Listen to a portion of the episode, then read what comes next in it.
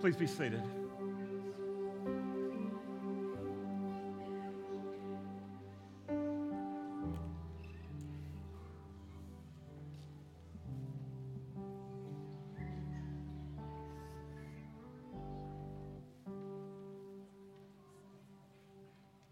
Wonderful to praise Jesus, isn't it?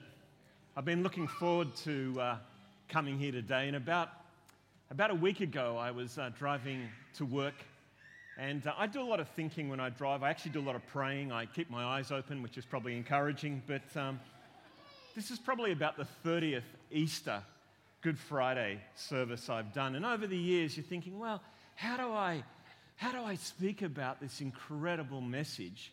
But it's the same thing every year. You're probably thinking that too, right? And and so I was kind of thinking, well, how do I do this? And I was praying, and as I was praying, I, I kind of noticed something in my, kind of flickering down from my car, and I, I didn't I didn't know what it was. And we've got roof racks, and I thought, well, maybe there's something on the roof racks. And so when I got out, can we see the picture?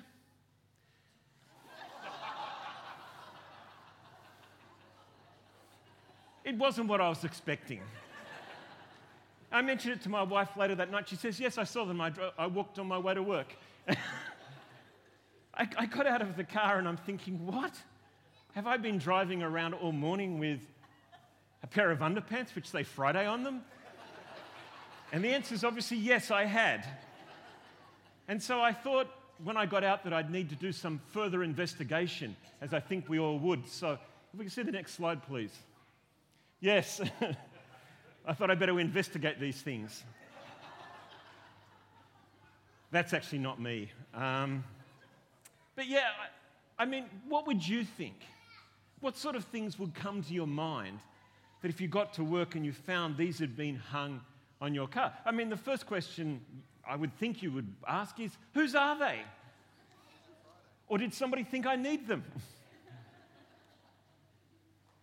Are there other pairs? Sunday, Monday, Tuesday, Wednesday, and Thursday. I mean, I have no idea about these things, and you're probably wondering too, and you're probably thinking, well, Good Friday, how does that really fit in? But I'll be honest with you. As soon as I saw them, I knew what I was going to talk about today, because there's actually a passage in Scripture that really focuses on dirty underwear. There really is.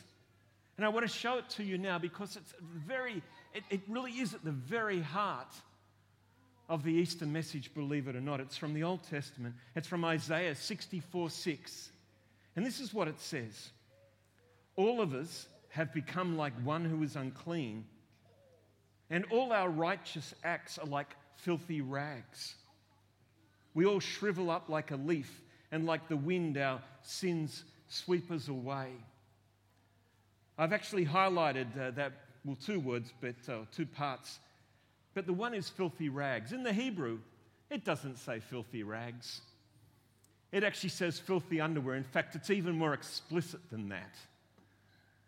And what it's really saying here is this statement, and, and when we read it, it, it's incredible in a negative way, it seems.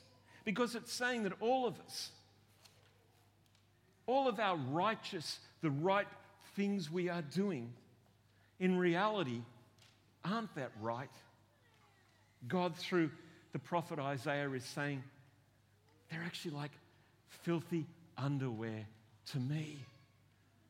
Now, who's offended? I, when, first time I read this, I thought, surely not. I mean, how can, how can God be saying that about me?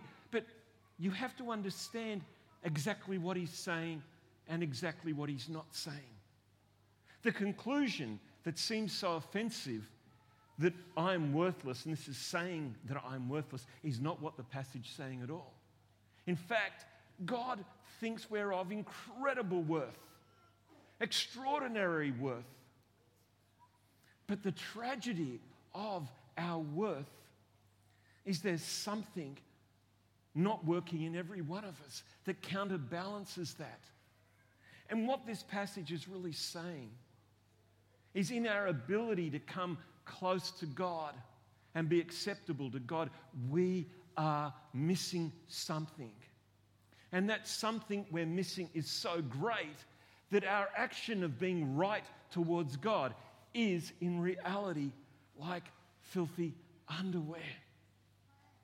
It's hard to accept. It's hard to believe. And the great human problem is that we tend not to believe it.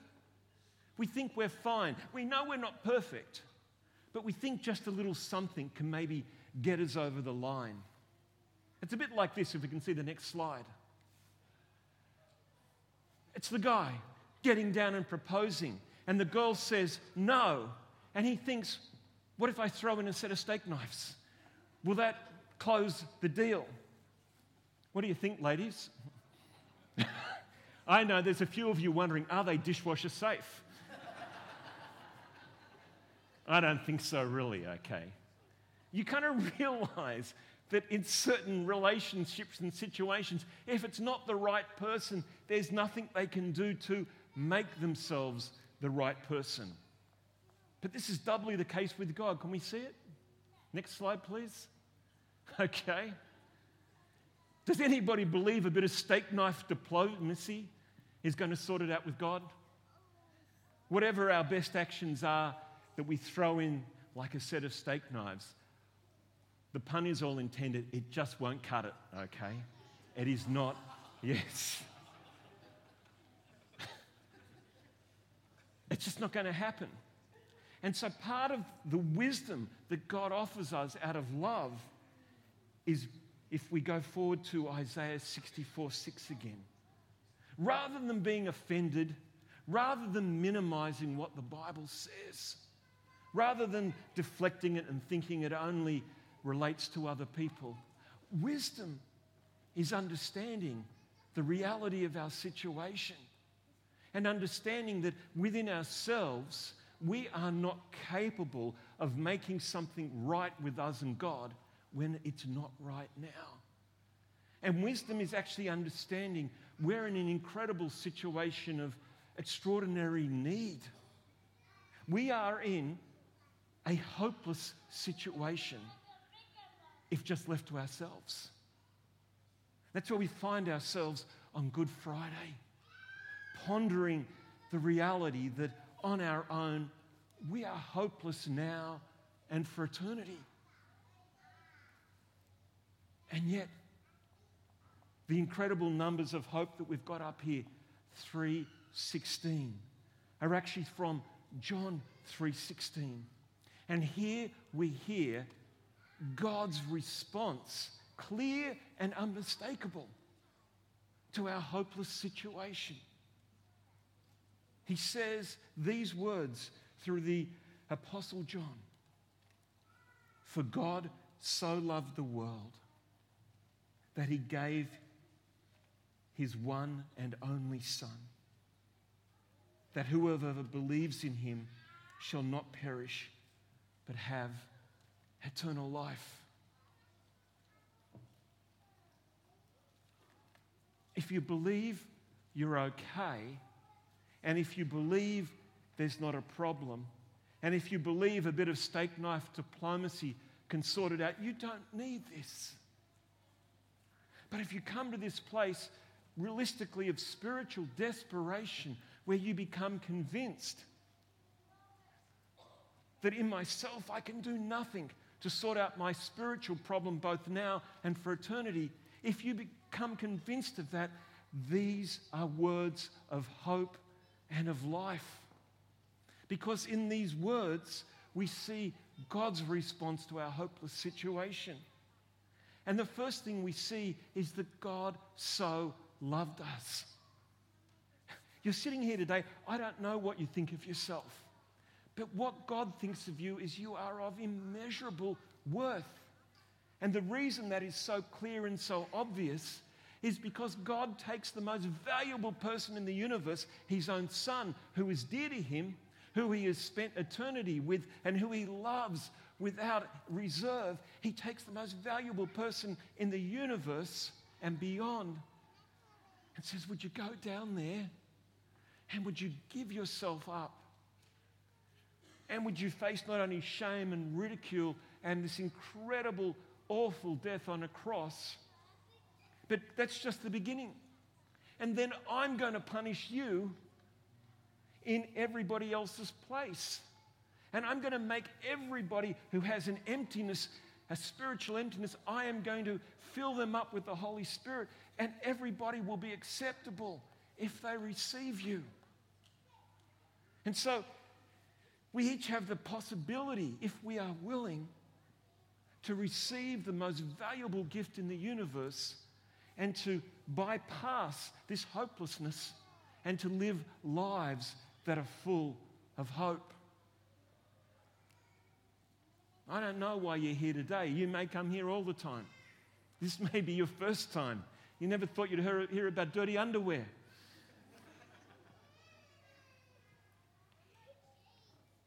But irrespective of why you have come here today, even if you don't understand why you have come here today, God knows why you're here today. And He has wooed you in His own amazing way to tell you this incredible message, that He has given His one and only Son out of love for you, and that if you believe in Him, believe in the fact that He's truly God's Son, Jesus, and that He's truly died on a cross, if you believe that and you decide to follow Jesus and become a follower of Jesus, then this verse says, you shall not perish, but you'll have eternal life. Implicit in this is the truth that without receiving Jesus, we perish, both now and for eternity. This is a great day. You thought Christmas was good. Christmas was just the wrapping. This is the heart of God's love. There's a couple of other verses that even fill this out a bit more. God speaking through the Apostle John says in First John four ten, explaining these, these words of hope, this is love, not that we loved God, but that He loved us and sent His Son as an atoning sacrifice for us. We used that word atoning before when we sang that hymn, that beautiful old hymn. Another thought from the same place, just a bit earlier on, is First John two two. He, referring to Jesus, is the atoning sacrifice for our sins. And not only for ours, but also for the sins of the whole world. It's like three sixteen, just to, described a bit differently. What does it mean? What does this word atonement mean? We probably know it. It gets used. Can we see the next slide? Well, there's the word atoning, atonement. But the best way to understand it is at one ment. At one ment.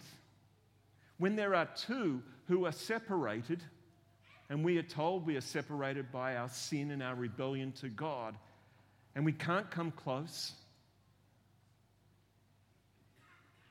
when Jesus dies on the cross, He resolves the problem of that sin. And where there were two, God and us, we become at one. The death on the cross is the at one-ment or the atonement. Or if we actually fill it out, this is what it says. The sacrifice Jesus punished on the cross in our place that removes our sinful guilt, enabling us to be totally acceptable to God.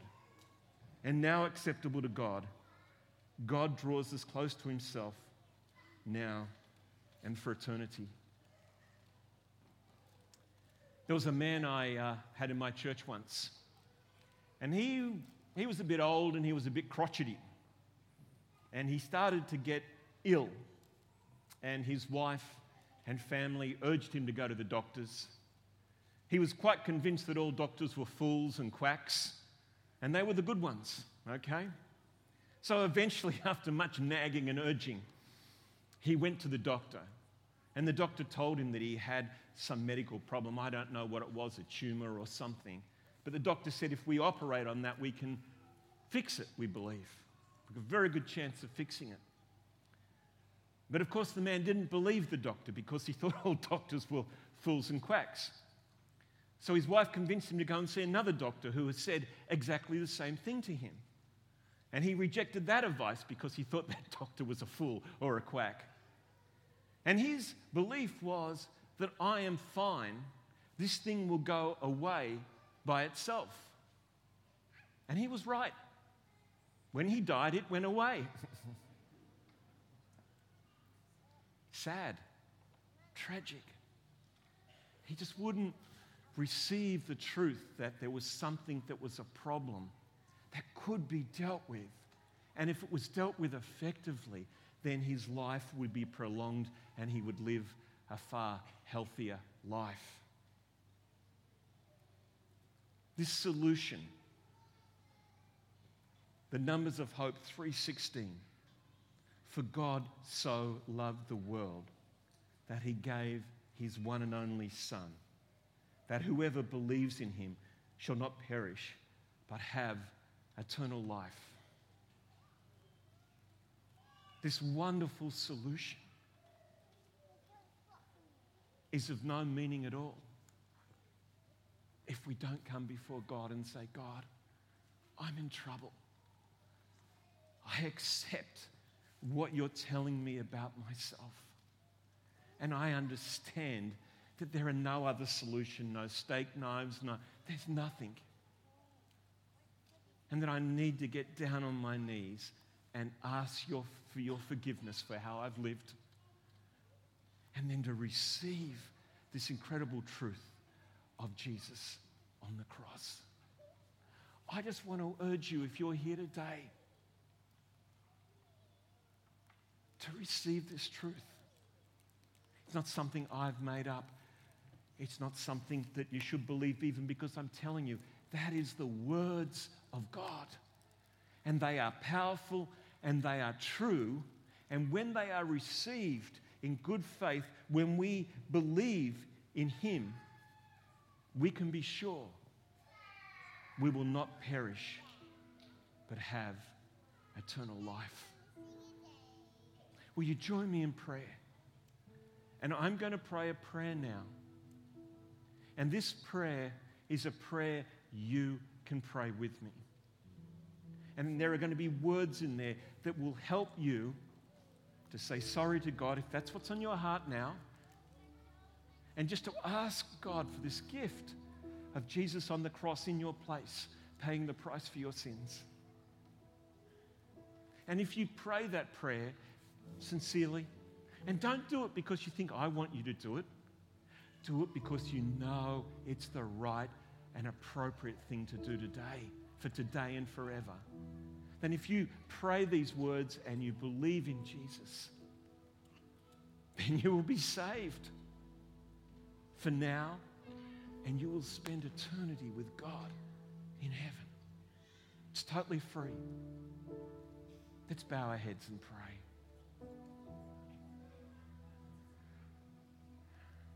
Lord God, I'm sorry I have turned my back on you in the past. Just pray something like that. Lord God, I am sorry I have turned my back on you in the past.